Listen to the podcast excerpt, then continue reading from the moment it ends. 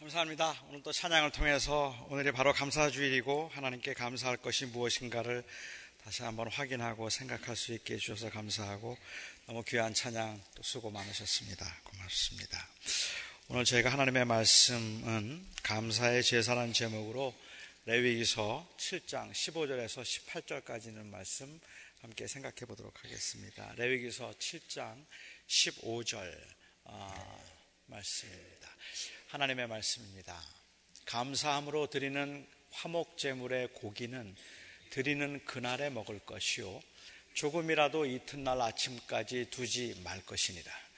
그러나 그의 예물이 제물이 서원이나 자원하는 것이면 그 제물을 드린 날에 먹을 것이요 그 남은 것은 이튿날에도 먹되 그 제물의 고기가 셋째 날까지 남았으면 불사를 찌니 만일 그 화목제물의 고기를 셋째 날에 조금이라도 먹으면 그 제사는 기쁘게 받아들여지지 않을 것이라 드린 자에게도 예물답지 못하고 도리어 가증한 것이 될 것이며 그것을 먹는 자는 그 죄를 짊어지리라. 까지 보도록 하죠. 하나님의 말씀입니다. 여러분들은 영화를 보거나 연속곡을 보시면 그 줄거리가 오랫동안 기억에 남으십니까?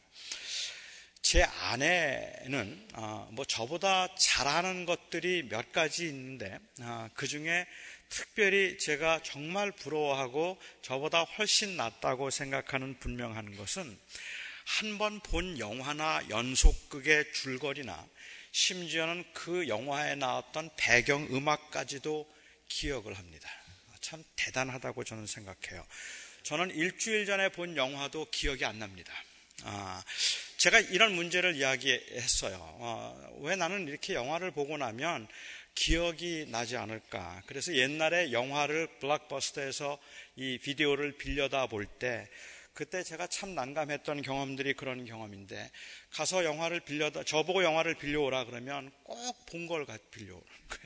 그 전에 봤던 건데 기억이 안 나서 다시 가져와서 나는 왜 이렇게 영화를 보면 영화 줄거리가 한번 봐도 기억이 안 난다고 이야기를 했더니 영화의 조예가 깊은 어떤 분이 아, 저와 같은 사람은 영화를 보면서 그 영화의 줄거리에 몰입하는 게 아니라 오히려 본인이 원하는 방향으로 창조적으로 줄거리를 만들어서 상상하려고 하기 때문에 그 줄거리를 잘 기억하지 못합니다라고 그렇게 말씀을 하세요.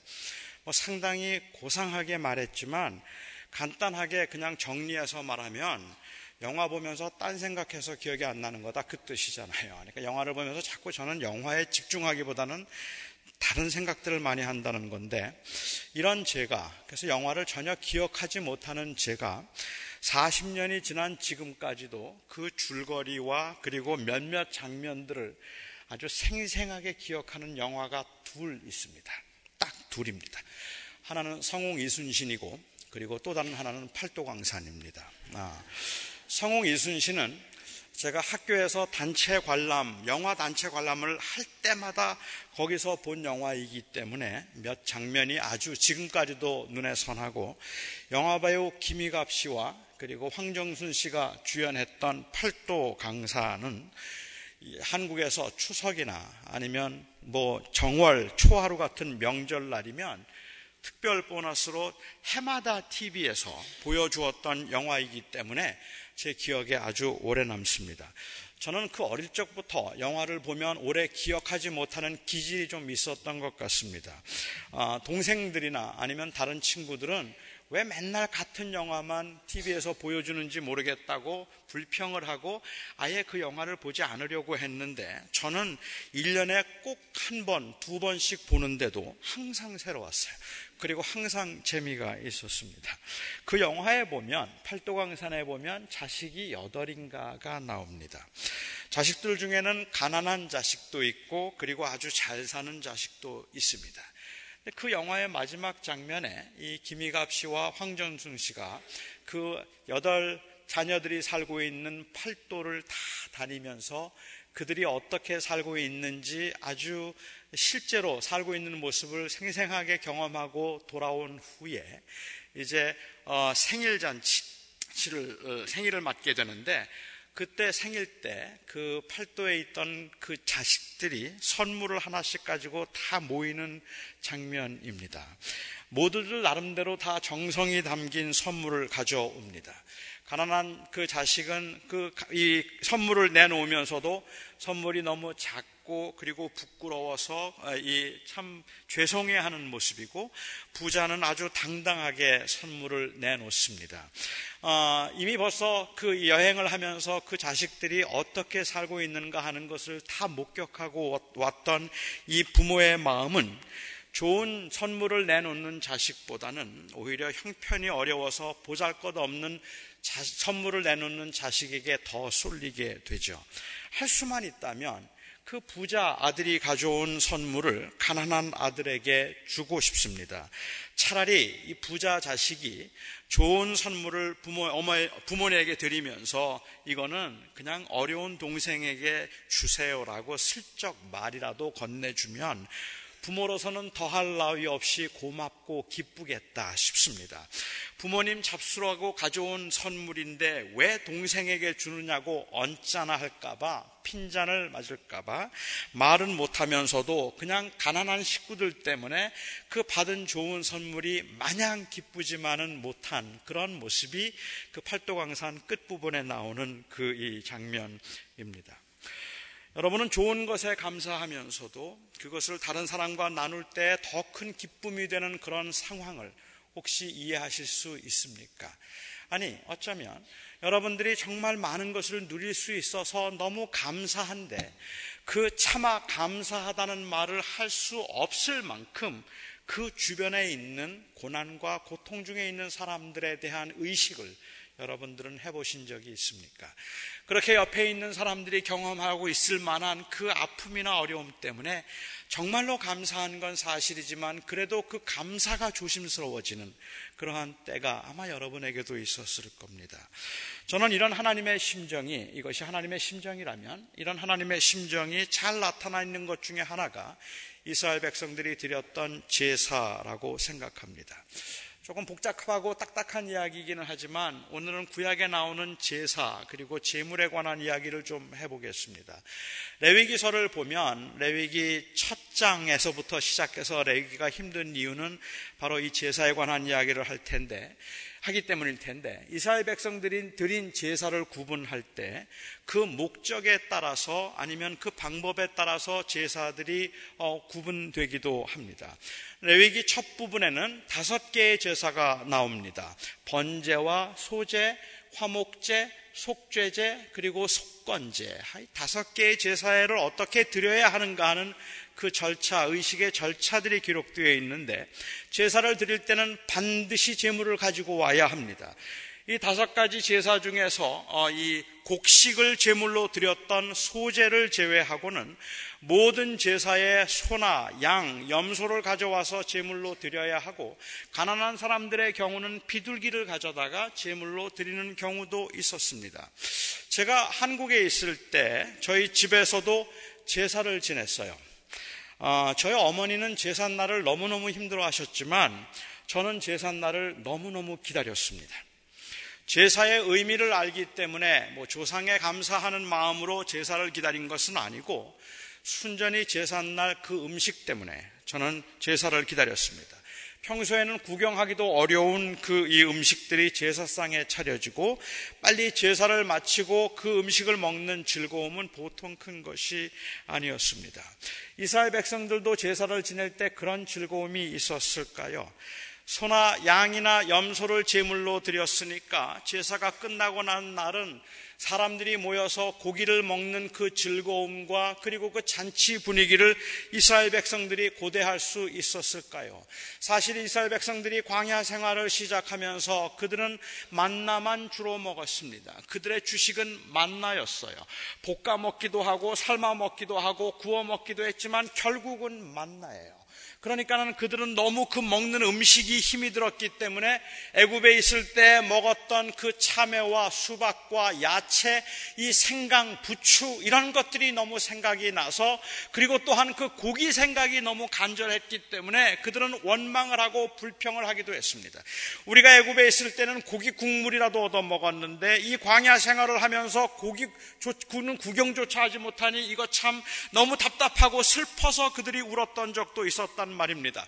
그런데 그들이 제사를 드리는 날은 고기를 양을 잡고 소를 잡았으니까 그러니까는 그들이 먹을 것이 좀 있었을까? 그날을 기대할 만큼 그렇게 그날을 그날이 좋은 날이었을까 하는 겁니다. 아닙니다. 그렇지 않았어요. 위에 말씀드린 다섯 가지의 제사 중에서 곡식을 제물로 바친 소재의 경우는 불에 태우지 않은 부분들만 제사장들이 먹었습니다. 제사장들만 먹을 수 있었습니다. 그리고 번제로 드리는 경우는 그것이 소이든 양이든 염소이든 전체를 다 불살라야 했기 때문에 남은 음식이 없었습니다. 음식이 하나도 없었습니다.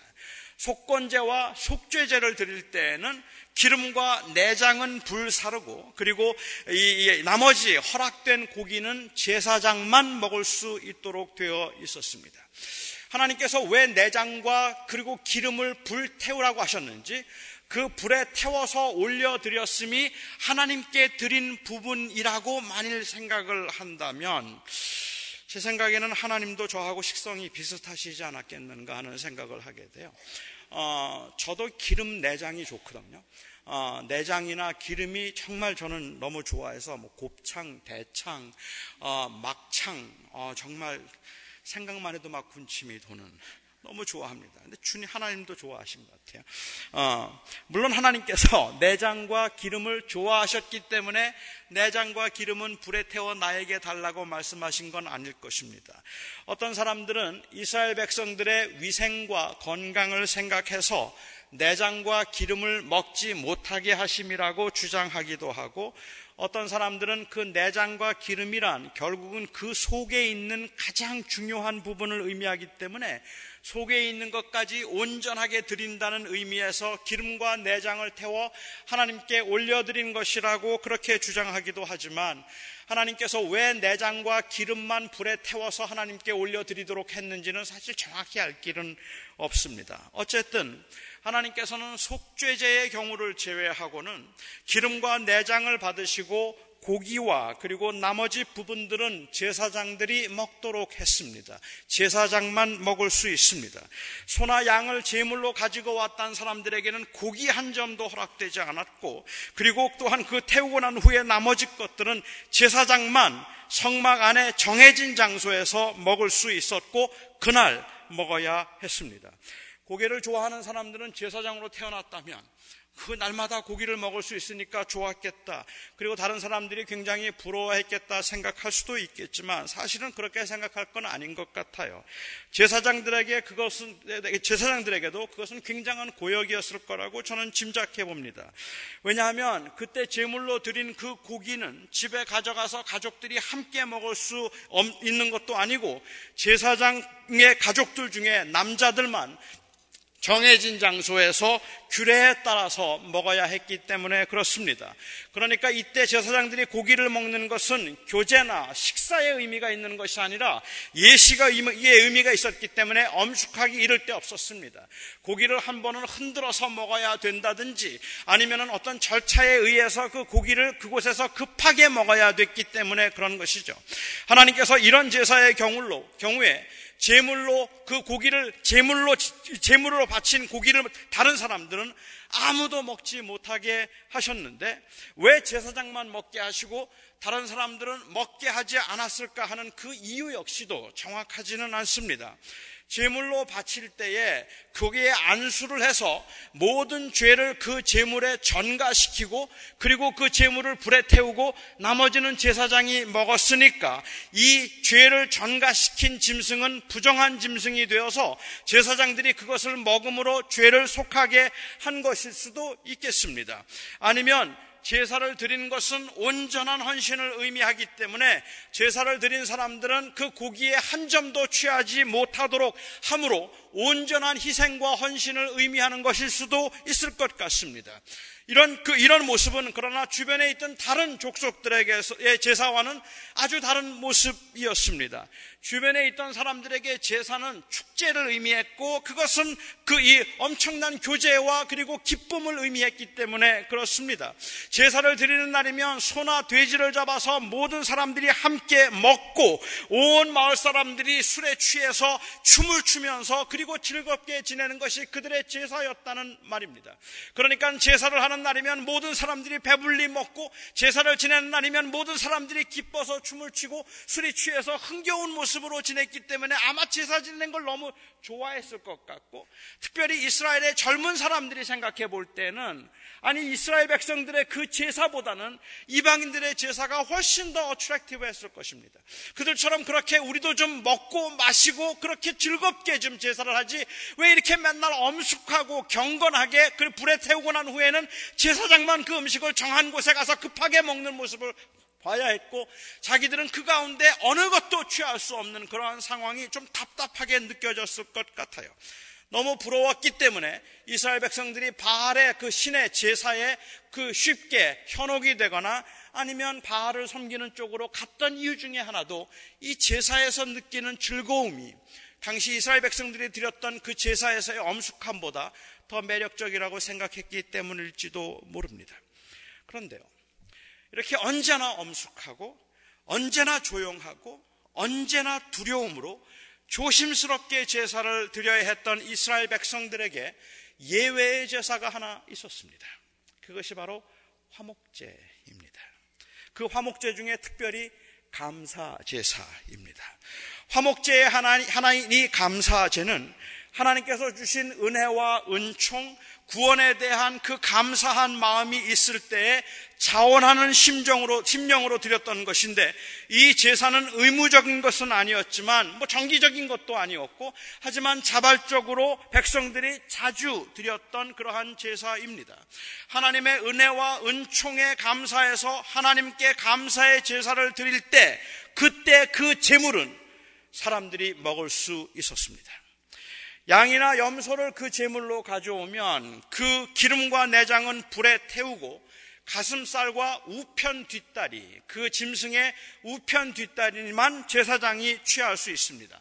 그런데 이번에는 그 제사장들이 그 가슴살과 우편 뒷다리를 어, 이 가족들과 함께, 뭐 제사장의 가족들과 함께 모여서 먹을 수 있었습니다. 그렇게 보면 이 제사장의 아내와 자녀들도 참 불쌍했어요. 그들이 먹을 수 있었던 고기는 그 퍽퍽한 가슴살밖에 없었기 때문에 어, 다른 고기는 잘 못 먹었던 것 같아요. 오늘은 제가 자꾸만 먹는 이야기를 제가 하는데 고기 얘기가 나오니까 제가 정신을 못 차리겠습니다. 이 감사 제사는 성경에 나오는 유일한 교제와 축복의 제사입니다. 즐거운 마음으로 온, 마음, 온 백성들이, 온 가족들이 함께 먹으면서 지난날 하나님께서 주신 은혜에 감사하고 어떤 특별한 사건에 대해서 하나님께 감사하고 그리고 하나님께 영광을 드렸던 그러한 제사이기 때문에 그렇습니다.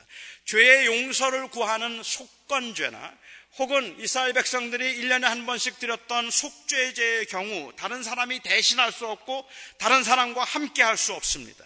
하나님께 충성과 헌신을 다짐하며 번제를 드릴 때에도 그 헌신을 다른 사람과 나눌 수 없었습니다. 그래서 속건제와 속죄제를 드릴 때 번제를 드릴 때는 언제나 엄숙하고 경건하게 온전히 하나님만을 향해서 예배하도록 했고 다른 사람들과 그것을 나눌 수 있는 여유나 틈이 없었던 것이죠. 하나님께 드려야 할 것을 사람에게 대신 주어서도 안 되고 다른 사람이 대신해서 하나님께 드려도 안 되는 것이고 그 하나님의 것을 누구의, 누구와도 나눠서도 안 되는 것입니다.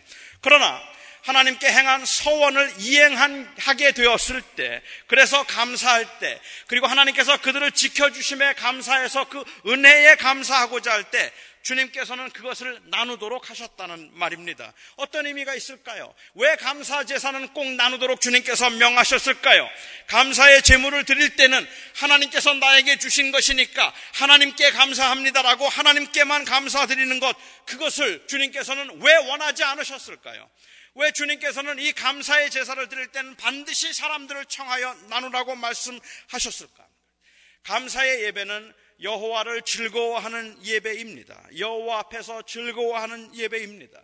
그동안에 받은 은혜를 간증하며 기뻐하는 예배인데 신명기 12장 12절에 아주 흥미있는 말씀이 있습니다.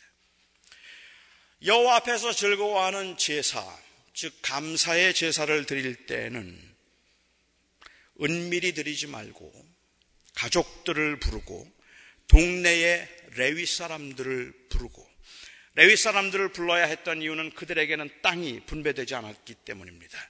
집에 있는 남종과 여종 그리고 동네 가난한 사람들을 부르라 했습니다. 남종과 여종, 동네 가난한 사람들을 불러서 그들과 함께 음식을 나누도록 한 것입니다. 감사란 하나님께 드리는 것인데 은혜와 복은 하나님께로부터 온 것인데 하나님께만 감사하면 되었지 무엇 때문에 종들과 가난한 사람들까지 불러서 그들과 음식을 나누어야 하는 겁니까? 다른 제사는 다 하나님께만 드리고 사람을 의식하지 말라고 하면서 왜 유독 이 감사의 제사만은 그 재물을 가족과 이웃과 특별히 가난한 사람들과 함께 나누라고 말씀하실까요? 저는 이 감사의 제사에 하나님께서 원하시는 감사의 표현이 들어있다고 생각합니다. 우리가 아는 대로 하나님께서는 어, 이 능력이 부족해서 어떤 사람들을 가난하게 만드는 것은 물론 아닙니다. 하나님께서는 선하지 않은 분이기 때문에 그래서 어떤 사람들은 풍족하게 주지 않으시고 고난을 당하게 만드시는 건 아닌 겁니다. 하나님께서 사랑이 없는 분이기 때문에 그래서 어떤 사람들에게는 가난과 고난을 주시고 어떤 사람들에게는 장애를 주시고 어떤 사람들은 사업을 어렵게 만드시는 것이 아니라는 말입니다. 하나님께서 왜 어떤 사람에게는 유난히 큰 고난을 허락하시고 왜 하나님께서 어떤 사람에게는 질병을 주시고 왜 어떤 사람들의 수명은 짧게 하셨는지 왜 하나님께서 어떤 사람들에게는 가난을 허락하셔서 그 오랜 시간 동안을 힘들게 어렵게 살게 만드시 주시는지 우리는 그것을 알 길이 없습니다. 하나님께서 그 고난을 통하여서 무엇을 원하시는지 그 목적조차도 우리는 알 길이 없습니다. 아니, 사실은 우리는 그것을 알려고 하지 말아야 합니다. 그것을 알려고 하거나 짐작하려고 하는 그 자체가 고난을 당한 사람들에게는 너무도 많은 아픔과 상처가 될 수 있기 때문에 그렇다는 말이에요. 우리가 선뜻 함부로 판단할 수 없을 만큼 왜 저 사람은 저렇게 가난하게 사는 겁니까? 하나님께서 그를 사랑하시기 때문에 부자가 되게 하려고 하신다? 아닐지도 모르잖아요. 하나님께서 그에게 질병을 주신 이유는 그 질병을 통하여서 하나님을 더욱 붙들고 의지하도록 하기 위함이다. 그런 말들이 사람들에게 사실은 많은 아픔을 줄 수도 있는 말이라는 그러한 말입니다.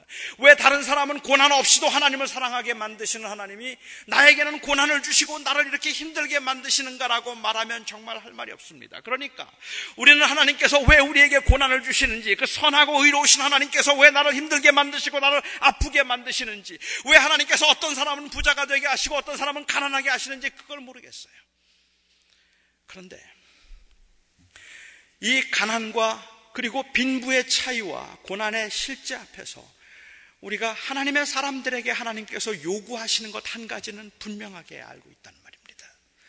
하나님께서 하나님의 사람들에게 요구하고 계신 분명한 한 가지가 있다면 왠지는 모르지만 우리에게 주어진 사명이 있다면 그것은 고난 중에 있는 사람들과 나누라는 겁니다. 어렵고 아픈 사람들과 함께 해 주라는 겁니다. 그것이 하나님께서 우리들에게 명하시고 요구하신 원하신 것입니다. 정말로 감사한 마음이 들면 하나님께 좋은 것을 드리려고 하지 말고 이웃과 좋은 것을 함께 나눔으로 하나님을 기쁘시게 하라. 그것이 바로 하나님이 원하시는 감사의 방법인 것 같아요. 충성은 하나님께만 하는 겁니다. 죄사함도 주님께만 구하는 겁니다. 나뉘어져도 안 되고 누구도 대신해서도 안 되는 겁니다. 그런데 감사는 나누어야 합니다. 사람들에게 감사해야 한다는 의미가 아니라 하나님께만 감사하지만 그 감사를 표현하는 방법은 나눔을 통해서라는 말입니다. 만일 이 감사의 나눔이 빠지면 우리가 하나님께 정말로 우리에게 주신 건강을 감사하고 우리에게 주신 재물을 감사하고 우리에게 주신 자녀들을 인하여서 감사하고 우리에게 주신 여러 가지 기회들과 그리고 가능성과 재능을 인하여서 주님께 감사하는 그 감사가 진실로 하는 감사임에도 불구하고 이 감사의 나눔이 빠지면 거의 모든 감사는 자랑이 될 수 있고 약자에 대한 무시가 될 수 있습니다.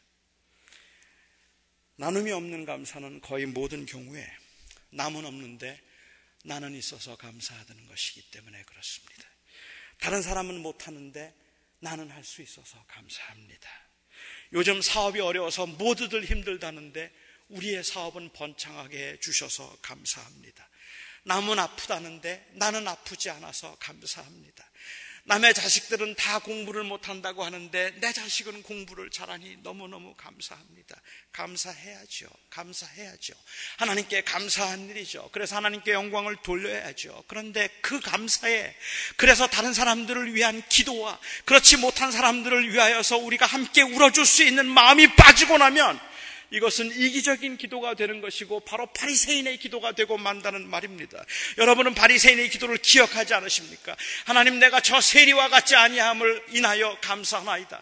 내가 일주일에 두 번씩 금식하고 내가 11조를 하고 그리고 모든 박, 모든 것에 11조를 하나님께 드릴 수 있어서 내가 그렇게 저, 저 세리와 같지 아니함을 인하여서 감사합니다. 얼마나 정당하냐는 말이에요. 세리처럼 그렇게 악을 행하거나 아니면 하나님을 떠난 사람처럼 살지 아니하고 내가 그렇게 경, 건건하고 거룩하게 살 수 있고 많은 것을 누리게, 누리게 해주셔서 감사합니다라는 그 기도가 왜 문제가 되느냐는 말입니다. 그 기도에는 나눔이 없기 때문에 그래요. 내가 저 세리와 같지 아니함을 감사하나이다. 우리는 결코 바리새인처럼 기도하지 않겠지만 우리가 감사를 하는 우리의 감사의 모습을 들여다보면 우리는 그야말로 때로는 아주 불현듯 깜짝 놀랄 만큼이나 우리의 감사가 너무 이기적이라는 생각을 하게 된다는 내 감사하는 것을 옆에 있는 사람이 들었더라면 어땠을까? 아니, 지금 내가 하나님께 감사하다고 하는 이 말을 옆에 있는 사람들은 어떤 심정으로 듣고 있을까를 생각해 보면 섬찟섬찟하다는 말입니다. 하나님께서 한길교회를 축복하셔서 성장하게 해주심을 감사합니다라고 말하면 저는 진심으로 감사하는 마음이 있어서 하는 표현이라 생각하고 저는 그것이 틀렸다고 생각하지 않습니다. 하나님이 한길교회를 성장하게 해주시고 한길교회를 편안하게 해주셔서 감사합니다 할 수 있습니다. 그런데 그 표현이 온전하지는 않아요. 온전하지 않으면 주변에 그렇게 누리지 못하고 있는 힘들고 어려운 사람과 교회들이 있기 때문에 그렇습니다. 한길교회가 지난 1년 동안도 하나님께서 지켜주시고 채워주심에 진심으로 감사한다면 그 내장과 기름을 주님께 드리는 심정으로 마음을 다해서 예배와 찬송을 드려야 마땅할 겁니다. 그러나 거기서 멈추어서는 안 되는 겁니다. 고기를 이웃사람과 함께 나누는 교제와 섬김이 있어야 하는 겁니다.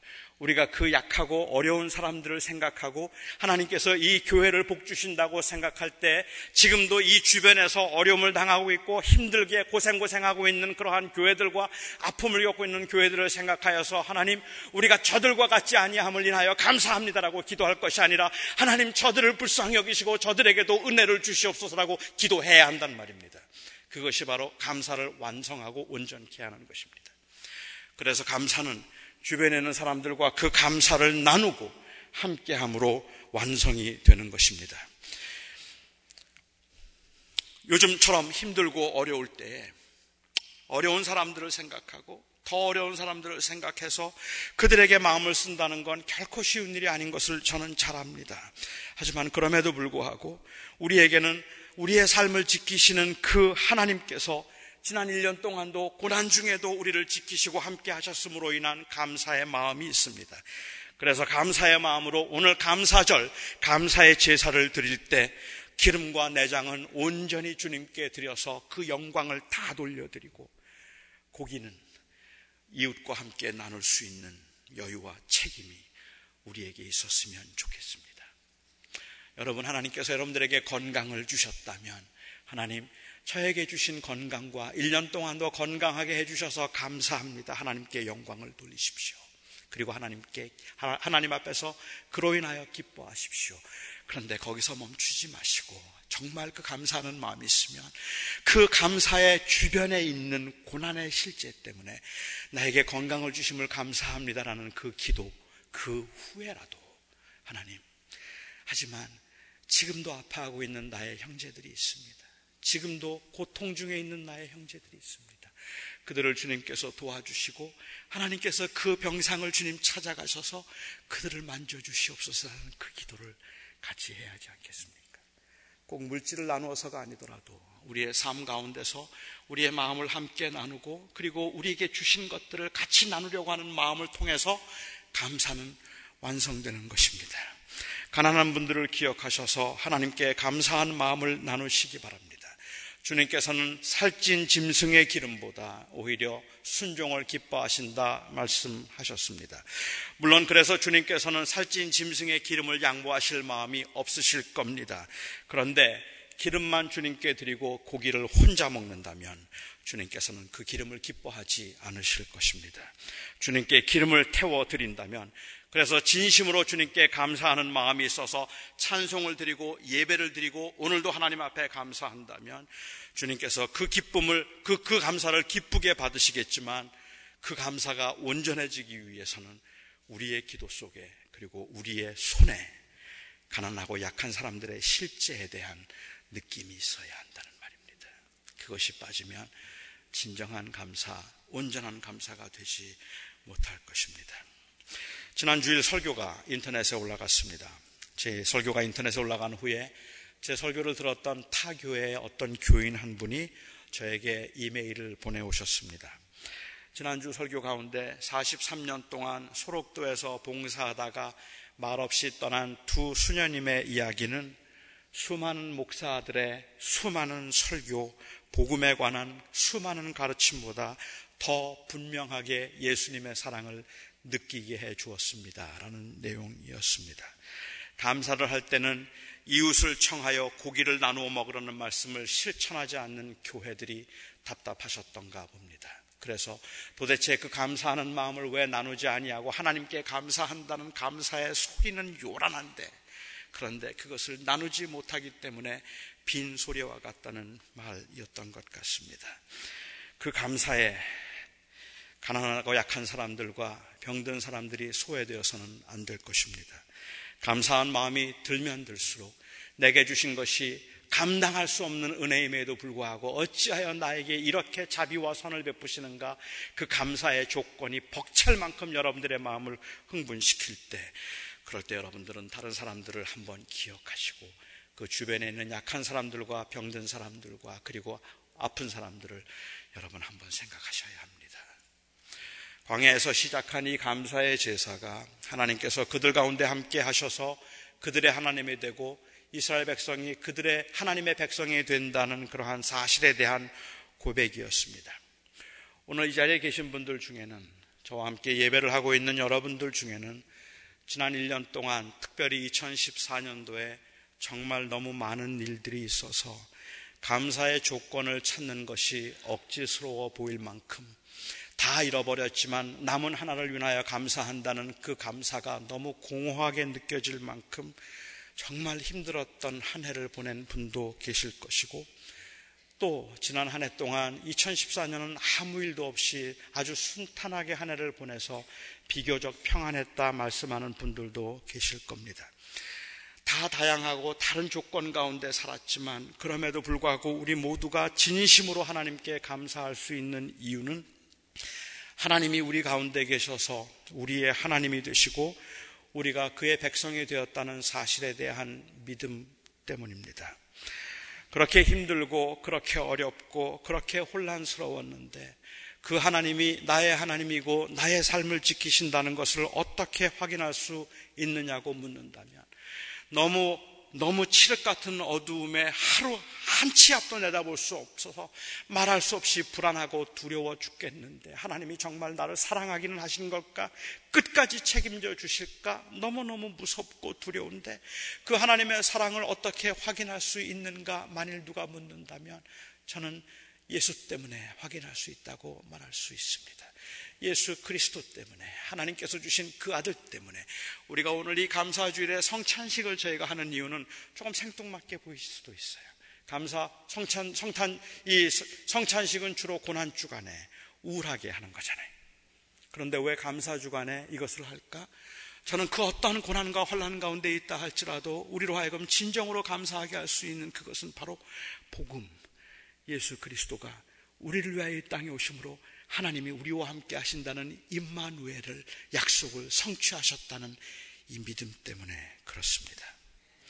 우리가 그리스도 안에 그리스도 안에 그리스도가 우리 안에 계신 것을 우리는 확신하기 때문에 그것을 믿기 때문에 아주 어둡고 캄캄한 길을 지나고 있지만 우리는 지금 우리가 지나고 있는 곳이 동굴이 아니라 터널이라는 것을 우리는 압니다.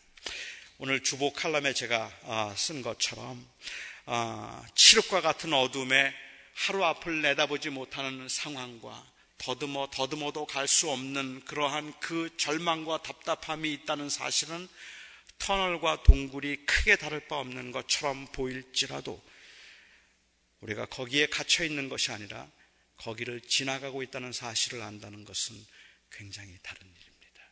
그것도 주님께서 함께 하셔서. 그래서 주님 때문에 우리가 처한 상황이 다 다르지만 우리가 다 함께 감사할 수 있습니다. 특별히 우리는 이 고난 당한 분들을 기억하면서 오늘과 같은 감사의 절기에 하나님께 진심으로 감사할 때 하나님 이 감사에 동참할 수 없는 어렵고 아프고 힘든 사람들을 하나님께서 도와주시옵소서 기도할 수 있기를 바랍니다. 기도하겠습니다. 자비로우신 나의 아버지 하나님, 하나님의 은혜를 인하여 감사합니다. 우리가 세상에 있는 것들을 보면서 세상에 있는 것들을 의지하고 사는 건 아니지만 그런데도 세상에 세상에 사는 동안에 자꾸 아프면 그리고 자꾸 약하면 그리고 가난하면 너무 불안하고 너무 낙심이 되고 너무 쉽게 좌절하게 됩니다. 아마도 그런 우리의 연약함 때문에 하나님께서는 교회를 두셨고 또 하나님께서는 이곳에 사람들을 두신 줄 압니다. 우리가 이 시간에 우리 주변에 있는 특별히 하나님께 감사하는 이 주간에 주께서 주신 은혜를 인하여 감사함으로 내장과 기름을 주 앞에 다 올려드리지만 하나님께서 우리에게 주신 고기를 나누고 싶습니다. 약한 사람들을 도와주시옵소서. 병든 분들을 주님께서 찾아가 주시옵소서. 마음의 상처를 받은 분들을 주님께서 찾아가 위로해 주시옵소서. 하나님 지금도 외로움에 몸을 떨고 있는 사람들을 주님께서 찾아가 친구 되어 주시고 저희들에게 용기와 힘을 더하시며 지혜를 주셔서 우리가 주변에 있는 형제들과 그 고난을 나눌 수 있게 해 주시옵소서. 예수님의 이름으로 기도하옵나이다. 아멘.